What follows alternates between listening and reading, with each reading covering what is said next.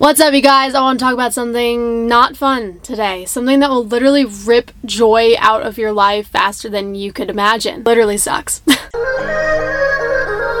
Insecurity, something we all got. This is something that I honestly thought was gonna go away after I gave my life to Jesus. It did not, okay? It did not. So, we're going to take action. And I want to give you guys some tips that I have noticed have helped me dramatically dealing with insecurity, dealing with jealousy, dealing with envy for sure. And mostly for me, it really hinders my motivation like dramatically. So, here is some things that have helped me that I pray, I truly pray help you. But you have to apply them. Okay, you can't just la la la la la la la listen to Taylor's tips and advice and not apply them to your life. You have to go and do it, okay? Go and do it. Do these things. I believe in you. Jesus has you, okay? The Holy Spirit will help you. The Holy Spirit will strengthen you. Social media is a blast. I get that. But we need to know where we're at when we go on it. There are days I wake up and I do not feel great about the way that I look. There are days I wake up and I feel like a failure. There are days that I wake up and my perspective on my life is different than it normally is. Check yourself before you go on your phone. Honestly, have some self control. I add self control in there because there are times where I'm like, I know I shouldn't be on TikTok. I know I shouldn't be going on Instagram right now. I am going to see a bunch of beautiful women because there's so many beautiful women in the world. And I'm going to see so many successful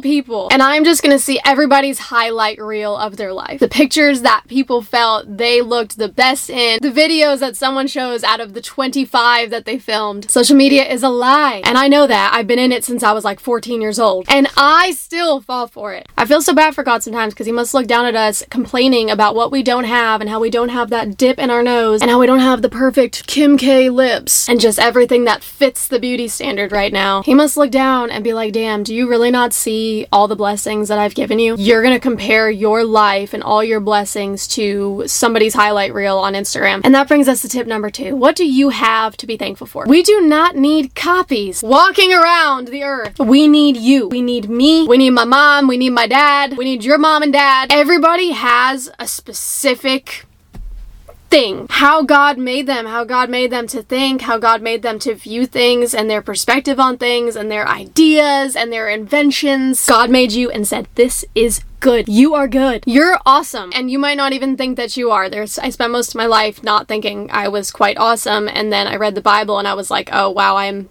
pretty cool.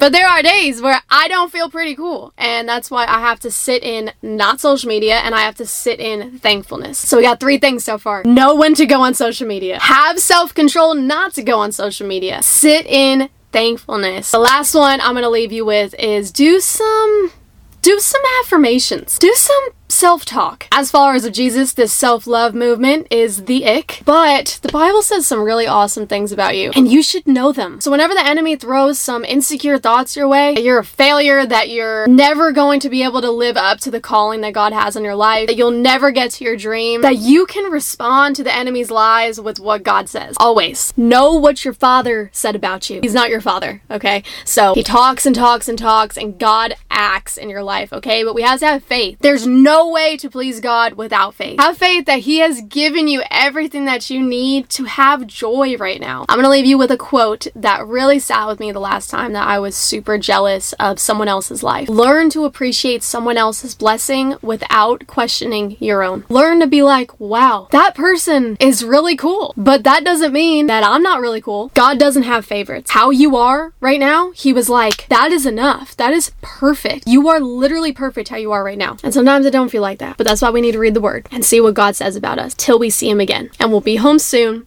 and he'll be able to tell you how awesome you are 24 7. But for now, we have to do a little self talk. We have to have some self control. We have to read the word and we have to be able to cancel out the lies of the enemy because I say insecurity is probably the biggest thing that he uses to keep you from where God wants to take you. He wants you to think that dream is just way too big for what you have right now. And I say, let that be your fuel to be like, ha, I did it anyways. God's got my back. Your father's got you, your sister's got you, and we're doing this well together. We're almost home. I love you. Don't be insecure. You're perfect. God loves you. I love you, and I hope you have a blessed day. All right, see ya.